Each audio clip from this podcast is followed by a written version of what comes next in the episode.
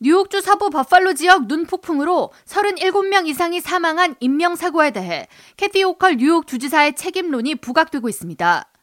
뉴욕 포스트는 29일 자연재해를 앞두고 여행 금지령 등 적극적인 대비로 지나친 대응을 한다는 비판을 받곤 했던 앤드루 쿠오모 전 주지사와 캐시 호컬 현 뉴욕 주지사를 비교하면서 이번 눈 폭풍 피해가 분명히 예견된 자연재해였음에도 불구하고 주지사의 리더십 부족으로 많은 주민이 생명을 잃었다고 전했습니다.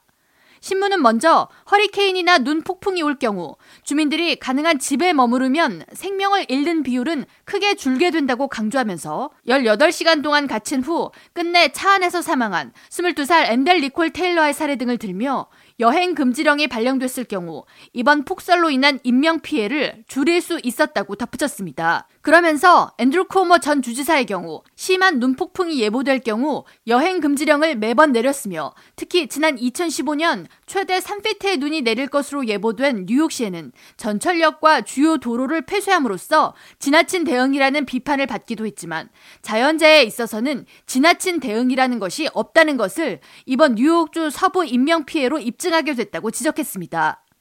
코모 주지사는 지난 2016년 뉴욕주 브룸 카운티에 또 다른 눈폭풍 예보가 있기 전 해당 지역에도 여행 금지령을 내린 바 있습니다.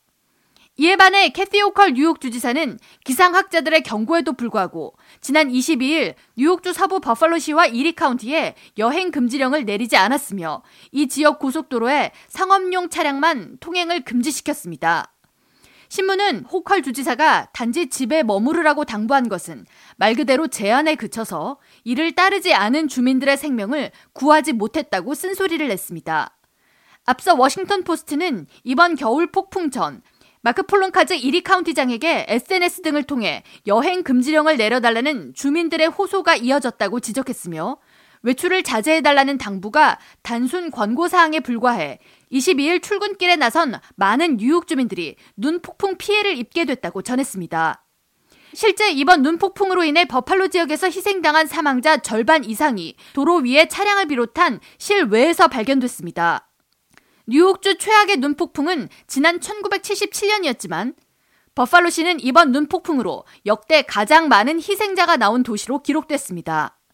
워싱턴 포스트는 일반적으로 엄격한 봉쇄 조치가 내려지면 주민들 다수가 이에 부정적인 태도를 보이기 때문에 주 관리자들은 규제와 안전에 대한 대비 사이에 균형을 찾기가 어렵다고 전하며 그럼에도 불구하고 한참 전부터 예견된 자연재해에 더 많은 준비를 해야 했고 적절한 규제 조치가 있어야 했다고 평했습니다. K라디오 전영숙입니다.